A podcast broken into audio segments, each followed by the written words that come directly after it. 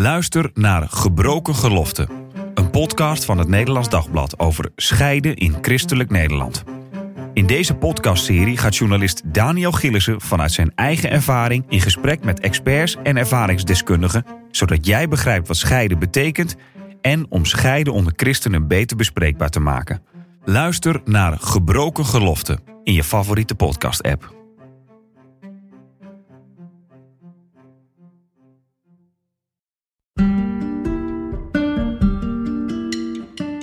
Leuk dat je luistert naar de Relatiepodcast.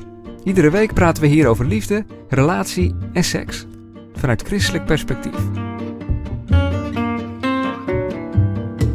Leuk dat je luistert. Mijn naam is Marien Korterink en deze week praat ik met relatiecoach Kokkie Drost over de vraag... Wanneer ben je nou eigenlijk klaar om te gaan trouwen? Goed dat je er bent, Kokkie. Dankjewel. Ja, jij wilt het hebben over het huwelijk. En we hebben het al eerder gehad over waarom je überhaupt zou trouwen hè, in Mhm. deze tijd. Omdat, want je kan ook samenwonen bijvoorbeeld. Nou, als je dat, daar meer over wil weten, moet je die vorige aflevering even luisteren. Uh, maar vandaag hebben we het over wat als nou één van de twee eigenlijk wil trouwen. En de ander zegt, ja, dat wil ik ook wel. Maar vervolgens zegt hij, nou, we wachten nog wel even. We en, stellen en, het nog maar even uit. en dan nog een keer uitstellen, stellen nog een keer uitstellen. uit. Ja. Dat kom jij wel eens tegen, begrijp ik. ja, zeker. Ja, en dat noemen we echt zo'n specifieke, hele overduidelijke rode vlag. Rode vlag is een, eh, een teken of een gebeurtenis eh, waarvan je kunt zeggen, hm, hier zit iets niet goed. Ja, dat zijn, je hebt hem in, in, in, in datingleven ook wel eens hè, van eh, iemand heeft drie rode vlaggen. Dat Ja. is geen goed teken. Nee, nou, dit is duidelijk een rode vlag van hey, de een wil heel graag trouwen. En de ander is ook niet tegen. Van ja, we gaan wel op een dag wel trouwen, maar eh, ik wil nog even mijn studie afmaken. Of ik wil nog even sparen voor een nieuw huis. Of ik wil nog even een wereldreis maken. En ehm, soms zijn die redenen gewoon Ik legitiem. wou net zeggen, we noemen dit nu direct een rode vlag. Maar Mhm. Je kan het ook heel logisch toch gewoon zeggen Mhm. van... nou, ik vind het nog wat te vroeg. Of Ja. eh, als, als je na drie maanden dat je zegt... nou, eh, we kijken het eerst nog wel eventjes aan. Nee, en dat is ook, ik vind het ook heel logisch. hè. Als hals over kop trouwen, dat is ook niet verstandig. Het is ook goed om erover na te denken. En ik heb het heet over trouwen. Het kan ook wel over samenwonen gaan. Ehm, Ja, die stap om echt samen verder te gaan. je committeren aan elkaar van ik wil met jou de rest van dit leven doen. Laat ik het maar even zo noemen. Ehm, en ik merk wel eens bij mensen dat ze ja, constant een reden zoeken om het toch nog maar even uit te stellen. Nou noemen wij wat legitieme redenen. Hè? Een wereldreis maken, sparen, Is dat, studie is dat een legitieme reden? Dat kan natuurlijk. Ja, hè? Het is niet per definitie, oh, je stelt het uit, een rode vlag. Nee. Ehm, maar ik heb ook wel eens een situatie gehoord waarin, ehm, in dit geval was het de man die zijn twijfels had, ineens begon met ja, ja, ja. ehm, ik vind eigenlijk nog wel dat jij aan een paar punten van jezelf moet werken voordat we er echt klaar voor zijn. Oeh, Ja. anders veranderen. Maar een dat rode is dus, vlag. Ja, Ja. precies. Ja, want daarin zit heel veel onveiligheid. Emotioneel gezien dan echt van... ehm, je wordt dus niet geliefd zoals je helemaal bent. Maar er zat hier ook nog iets meer onder. En daar wil ik eigenlijk eens even uitgebreid met jou... eh, Over doorbomen. yes. Maar wat, wat zit daar dan onder? Ja. Want ik, ik, ik, herken dus ergens dat ik, als, als ik bij wijze van spreken met iemand aan het daten was en die zei van, eh, hè, en dat, dat uitstellen, zeg maar, dat is altijd dat ik denk, ja. En, maar en wanneer is het gele- gelegitimeerd en wanneer niet eigenlijk? Ja, dat, is al, ja. dat is al, vind ik al soms best wel ingewikkeld om dat door te hebben. Nou, en zeker ook wanneer komt iemand met dit soort punten... dat je denkt, ja, maar wacht eens eventjes. Jij zoekt niet alleen... ehm, jij wil niet per se met mij in toekomst. Jij wil een perfect plaatje. En dat is eigenlijk wat hier heel duidelijk Wat naar bedoel je naar daarmee? boven kwam. Nou, wat je vaak ziet bij mensen... die zoeken een partner waarmee ze voor de dag kunnen komen. Onbewust ben je toch wel bezig... hoe reageert mijn familie en vrienden op deze persoon? Eh, logisch. Dat is eh, gewoon, als je het gewoon biologisch bekijkt, is het eigenlijk logisch, want je wilt gewoon dat je partner in de groep past waar jij bij hoort. En in die zin is het ook niet gek, want hè, als ik een partner heb eh, die helemaal niet met mijn vrienden. om- ik vind het ook belangrijk dat Ja. ja. als, als ik mensen in mijn leven heb die heel belangrijk zijn, Ja. dat ik hoop dat, dat, die, dat dat ook lekker loopt. Ja, natuurlijk. tuurlijk, Dus ja. dat is valide op zich. op een Ja, bepaalde zulke manier. aspecten spelen ook gewoon een rol. Dus dat, dat is niet meteen een rode vlag. Dat wordt het wel als je die ander dus eh, eisen gaat opleggen. Van ja, als je dat nog een beetje zou veranderen. Als je daar nog wat spontaner in deed. Nou, in eh, het geval dat ik tegen ben gekomen in praktijk was het zo dat eh, ze op familieweekend waren geweest. En toen kwam de man met een paar punten. En dat vond ik wel heel zorgelijk. In zoverre dat ik dacht, wacht eens eventjes. Jij houdt wel van deze vrouw. Volgens mij zou je er niet los kunnen laten. Volgens mij kun jij je familie nog niet helemaal loslaten. Oh, dus, Dus, hij, hangt- ehm, hij heeft twee loyaliteiten eigenlijk. Dat is het. Waar zit zijn loyaliteit? Waar zit je commitment richting je partner? Ehm, en hij bleef daarnaast dat, dat huwelijk maar uitstellen, terwijl zij al lang wilde. En ik vond dit eigenlijk wel van, hé, hey, hier komt de aap uit de mouw. Jij zoekt wel een partner om mee te trouwen, maar je wilt ook met je partner per se een of ander plaatje vormen waarvan je denkt, nou, dan is mijn familie vast wel tevreden over mij. Oftewel, deze jongen had nog wat uit te zoeken met zichzelf. Ja. En, en, Waarom had hij zo die waardering en die bevestiging van zijn familie nodig? ja. En, en, en, eh, is dit iets wat veel speelt? Zeker, ja, loyaliteit richting familie speelt bijna in alle relaties natuurlijk een rol. Eh, ook al ben je 40 jaar getrouwd, dan kan het nog zo zijn dat je ineens vertelt: ja, maar vroeger bij mij thuis deden we het altijd zo. Ja, weet je wel. Ja. Ehm, en dat is ook iets wat je gedurende je huwelijk uit moet blijven vogelen. En ook bij jezelf te raden moet gaan van waarom doe ik het eigenlijk zo. Je het verhaal van die, eh, die schnitzel in de pan? Ja, die heb jij een keer verteld. Ja, oh, je Maar weet daar even ook voor de luisteraar thuis. Ja, ja. Ehm, er was een vrouw die eh, bakte haar schnitzels en daar sneed ze altijd de zijkantjes vanaf voordat ze het in de pan gooide. Oh ja. En haar man vroeg, waarom doe je dat eigenlijk? En ze zei, weet ik niet. Dus ze vroeg het aan de moeder. Mam, waarom eh, snee je eigenlijk die zijkantjes van de schnitzel af? Ja, zei die moeder, dat weet ik niet. Ik had het aan je oma vragen, die was er gelukkig nog. Dus ze is het aan die oma gaan vragen. Oma, waarom sneed je eigenlijk altijd die zijkantjes van de schnitzel af? Oh, zei die oma, wij waren vroeger heel arm. Dus wij konden geen dure pannen betalen. Dus de pan was eigenlijk te klein voor de schnitzel. En daarom steden we de zijkantjes Ja, ja, ervan ja. af. Nou, hè, zulke, zulke dingen. Een, een, een klassiek voorbeeld dat we gewoon gewoontes van onze familie heel vaak overnemen zonder dat we ons realiseren waarom. Dat is één ding. Maar lo- loyaliteit gaat eigenlijk nog een stuk verder. Elk kind heeft dat richting zijn ouder. Hoe slecht een ouder ook is geweest. Eh, seksueel misbruik in families bijvoorbeeld komt vaak heel laat aan, de, aan het licht. Omdat kinderen willen niet hun ouders ergens van betichten of zwart maken. Dat zit zo diep in elk kind. Nou, familieverbanden, echt. Ik zal eens eventjes de luisteraar aan willen raden om wat podcasts van eh, Michelle Dusseldorp eh, te luisteren. Zij kan er zo fantastisch over spreken. Steven Pont trouwens ook. Dat zijn echt even wat ontwikkelingspsychologen die eh, daar heel veel kennis van hebben. Dus dat is sowieso heel interessant om te, ehm, te luisteren en ook bij jezelf te onderzoeken. Eh, want dit speelt in relaties gewoon ook echt een hele grote rol. En soms is dat een enorme eh, valkuil. Nou, en ik vond het in dit En in verhaal- deze is het een valkuil. nou ja, in zoverre dat ik ehm, aan die vrouw merkte dat ze dus echt gek was op de man. En Deze man, ze wilde heel graag met hem eh, trouwen. En ze voelde ook wel dat hij dat wil. En aanvankelijk bleef hij dat dus een beetje uitstellen. En ze dacht, vindt hij mij wel leuk genoeg? Maar met dit verhaal, na dat familieweekend, dat hij van haar eiste: Ja, ik zou het leuker vinden als je wat spontaner was. Of als je eens wat meer dat en dat. Toen dacht ik: Oh, wacht, maar daar zit jouw vertwijfeling. Je familie heeft haar nog niet 100% geaccepteerd. En daarom durf jij je nog niet helemaal te committeren aan de keus die, jou, die je maakt. Omdat je weet dat jouw familie er misschien niet 100% achter staat. Nou, Ligt het aan de familie of, eh, nou, eh, of ligt het ook aan zijn eigen onzekerheid? Ja, allebei. Ja, kijk, je hebt bepaalde familiesystemen. Zoals het klinkt heel klinisch, maar het, het is gewoon een psychische, psychologische uitdrukking voor families. Je hebt familiesystemen waarin ehm, hoe het in een gezin gaat heel sterk is. En dat een soort van ongeschreven regels gelden van we doen het allemaal zo en het moet allemaal passen. En als dat niet zo is, dan voel je gewoon dat je er niet meer helemaal bij hoort. Dan word je aangekeken van, wat doe jij nou? Nou, niet eens bewust, maar je nee, voelt het ja, gewoon. ja, meer van je voelt inderdaad van, Je dat voelt mensen, van, ze zeggen er niks van, Ja, maar je en- denkt toch van, ik doe iets niet goed. En sommige mensen hebben daar van nature scheid aan. Of die doen alsof ze er scheid aan hebben en gaan alsnog hun eigen gang. Dat kost vaak ook wel energie en ook vaak komt dat vaker nog wel later naar boven. En sommige mensen zijn er ontzettend gevoelig voor en doen hun leven lang hun best om hun ouders te plezieren. Niet dat hun ouders dat letterlijk vragen, maar dat, dat is wat kinderen automatisch doen. En Je als denkt als, ook dat je ouders dat, dat graag willen. Zeg maar, Ja, zonder misschien het, wel. ah, Met te, Nou, ja. Ik heb een tijdje geleden had ik een, eh, een stel dat trouwde. En ze waren echt allebei al wat ouder. Ehm trouwden voor de tweede keer. En haar moeder was erbij. Echt een dame. En eh, ik kreeg echt eh aanwijzingen wat ik wel of niet mocht zeggen. Want anders was dat misschien voor haar moeder ongemakkelijk. En deze mensen waren echt in de 60 en die moeder was in de 80. En ik vroeg toen nog een beetje met een glimlach: Oh, houdt dat nooit op? Nee, zei ze. En ze keek me heel ernstig aan. En toen dacht ik: Ach, liever toch. Dus ja, dan ga ik dat meteen zo. Ja, ja. Maar dat vond ik zo'n symbool van je niet los kunnen maken van je ouders. En soms ligt het echt aan ouders hoor. Ik denk dat het bij eh, ouders heel belangrijk is dat je op een gegeven moment bewust wordt van ik moet mijn kind nu loslaten. Mijn kind gaat keuzes maken waar ik niet helemaal van sta te juichen. Maar ik denk, ik merk dat mijn kinderen zitten in de puberteit en die brengen allemaal vrienden en vriendinnen mee waar ik vaak wat van vind. Ehm, maar dat vind ik helemaal niet zo relevant. Soms zit ik er een beetje om te geinen, weet je wel. Oh, ja, die jongens met die scooters en weet ik het wat niet allemaal. Maar ik vind het belangrijk dat mijn kinderen voelen dat uh, ze hun eigen keuzes mogen maken. En daar mag ik best wat van vinden.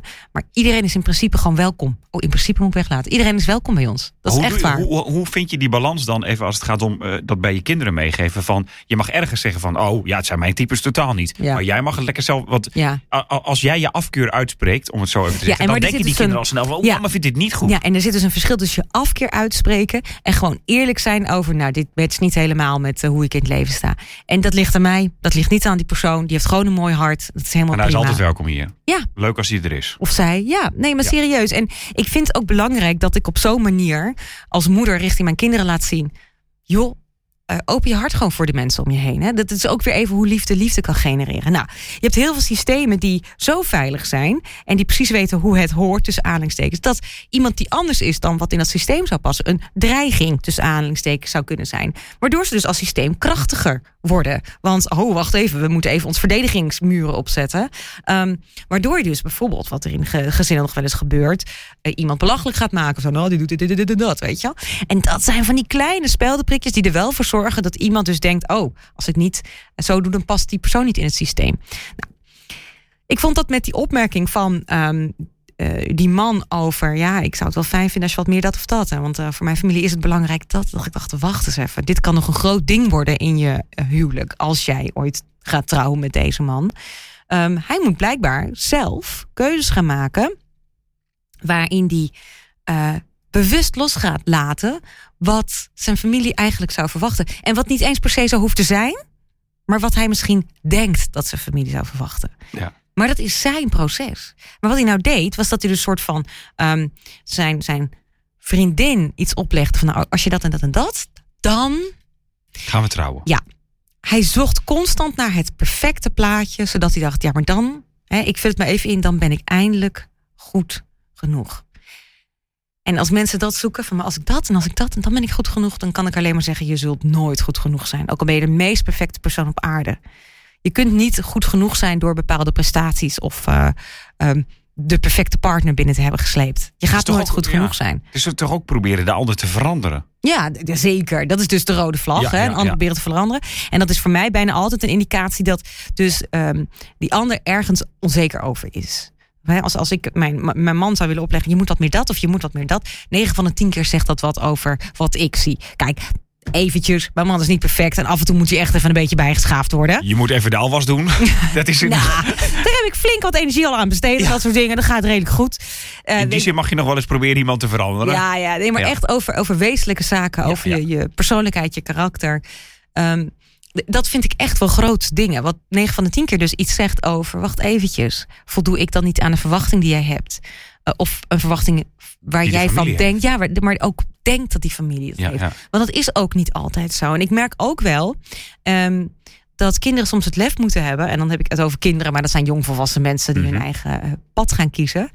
Om um, iets anders te doen dan hun ouders misschien verwachten. En ja, als vader of moeder moet je waarschijnlijk wel even slikken. Uh, als mijn kinderen zeggen ik stop met, uh, met mijn middelbare school en ik ga werken. ik weet niet hoor wat ik daarvan zou zeggen. Um, uh, maar ik wil in de basis mijn kinderen laten weten. Ik ben er voor je. Ik sta achter jou. Ik wil gewoon voor jouw hele wezen zijn. Het is niet altijd makkelijk. Um, en ik merk ook wel eens dat ik daar tekort in ben geschoten. En dan komt het er ook op neer als ouder dat je durft, dat durft te erkennen richting kinderen. Hé, hey, wacht, ik vind het ook. Um, ik neem mezelf kwalijk dat ik af en toe te scherp ben geweest. Dat ik te, jou misschien te veel onder druk heb gezet. Kijk, weet je, ouders maken fouten. Ik, ik vind ouderschap soms frustrerend, omdat ik gewoon bijvoorbeeld al weet, ik beschadig mijn kinderen. Je weet, je gaat je kind beschadigen. Je beschadigt ze. He, jij, hebt ook kleine kinderen. Jij weet ook, um, geen kind zal zeggen, nou, mijn jeugd was altijd alleen maar perfect. Nee, nee je maakt een keer stomme dingen uh, mee. Je bent een keer boos, je maakt inconsequente keuzes, noem maar op. Je was er niet, je werkte, weet ik veel, verzin het maar. Um, en daar mogen kinderen boos over zijn. Je kunt niet als ouder zeggen, ja, maar we deden toch ons best. Dus hè, uh, je mag mij niks kwalijk nemen. Nee, kinderen mogen boos zijn. Ja, en, en, en het is ook helemaal niet dat een kind dan twijfelt aan of je je best nee, hebt gedaan. Maar... Nee, gaat het helemaal niet om. Nee. En dan denken ouders dan wel, ja, maar ik deed het goed. Ja, maar, ja, maar jij, ja, maar ik deed. Ja, maar de tijd, prima allemaal. Ga erkennen, erken gewoon dat het voor je kind soms niet fijn was. Niet veilig was. Ehm, ik moest laatst zo lachen. Wij keken een, ik ken nee, ik. Mijn kinderen vinden dat walgelijke serie. Ik keek zo'n serie op Netflix, Sweet Magnolia's. Het is de meest cringe serie die er is, maar het is heerlijk voor je brein. Nou, en op een gegeven moment gebeurde daar iets in. Uh, een moeder en haar uh, tienerdochter hadden ruzie. Zij had tegen haar moeder gelogen. En die moeder was woest. Als er één ding is waar ik een gruwelijke hekel aan heb, dan is het dat je tegen me liegt. En dat kind kreeg, weet ik veel, voor de rest van het leven huisarrest. En ik zat ernaar te kijken en ik zei tegen een van mijn kinderen: Als jullie zo tegen mij zouden liegen, dan zou ik me echt afvragen hoe het komt dat je niet eerlijk tegen mij hebt durven zijn. Toen zegt mijn dochter tegen een vriendin: Kijk, goede moeder heb ik, hè? Heel leuk. Ook Oh. één keer. Oh. Maar goed, dat is wel iets wat ik me af zou vragen. Waarom durft iemand niet eerlijk tegen mij te zijn? Ehm, Maar dat zijn ook dingen soms dat je. Eh, wat, wat jij net zegt bij die schoonfamilie, dat je denkt dat die schoonfamilie, eh, die ouders iets, een plaatje, een bepaald plaatje willen. Dat kan ook met zoiets zijn. Dat je denkt dat je moeder daar heel boos over ja, is. ja, zeker. Ja, maar die, ik vond ook in die serie, maar het is natuurlijk een echt wel flitserie, vond ik dat die moeder ook niet bepaald eh, de Empathisch liefde. was. Nee, zeker niet. Het was zo zwart-wit als maar kan, weet je wel. En eh, soms is het nodig. Kinderen moeten grenzen hebben, dat weet ik allemaal wel. Maar ehm, eh, toch ligt de basis erin dat je ook als ouder durft toe te geven: oké, dat had ik anders moeten doen. Daarmee creëer je al een setting waarin kinderen in hun latere leven ook zoveel hebben aan het ontwikkelen van hun eigen eh, emotionele en sociale mechanismes en kaders. Weet je, dus dat, ik vind het belangrijk dat mijn kinderen eerlijk tegen me durven zijn. Ik heb ook niet de illusie dat ze dat altijd zijn. Ehm, en ze krijgen ook heus wel straf als ze iets hebben gedaan wat absoluut niet mocht. Bent gewaarschuwd als je luistert, kind van mij. Ehm Hoewel, ik ben daar niet heel consequent in schijnt. Maar goed, Oh. ik betaal een tikje minder of zo. Ehm, maar ik vind het, wat, wat mijn, mijn punt hiermee is, is dat die ouders blijkbaar een context hebben gecreëerd. waarin die jongen dus denkt dat hij ergens aan moet voldoen om goed genoeg te zijn. Dan weet ik niet of dat helemaal aan die ouders ligt. Natuurlijk niet. Ik ken het verhaal niet door en door. Misschien ligt het ook wel aan de jongen. Heeft hij een of andere heel erg hoge lat. Waardoor dat komt, dat mag hij ook zelf dan weer uitzoeken. Ehm, maar je merkt, hè, ik ben nou helemaal aan het, eh, aan het doorpraten over eh familiesystemen. Hoeveel invloed dat ook heeft op relaties. En dat het dus een enorme rode vlag kan zijn. als jouw partner van jou verwacht dat jij maar even iets doet. waardoor hij dan weer een vinkje kan zetten Ja. achter. dan ben ik misschien wat beter en dan word ik wat, wat meer geaccepteerd. Als je merkt dat je in zoiets belandt. dan raak je er nooit meer uit als dat niet doorbroken wordt. Dan blijf je de rest van je leven blijf je pleasen.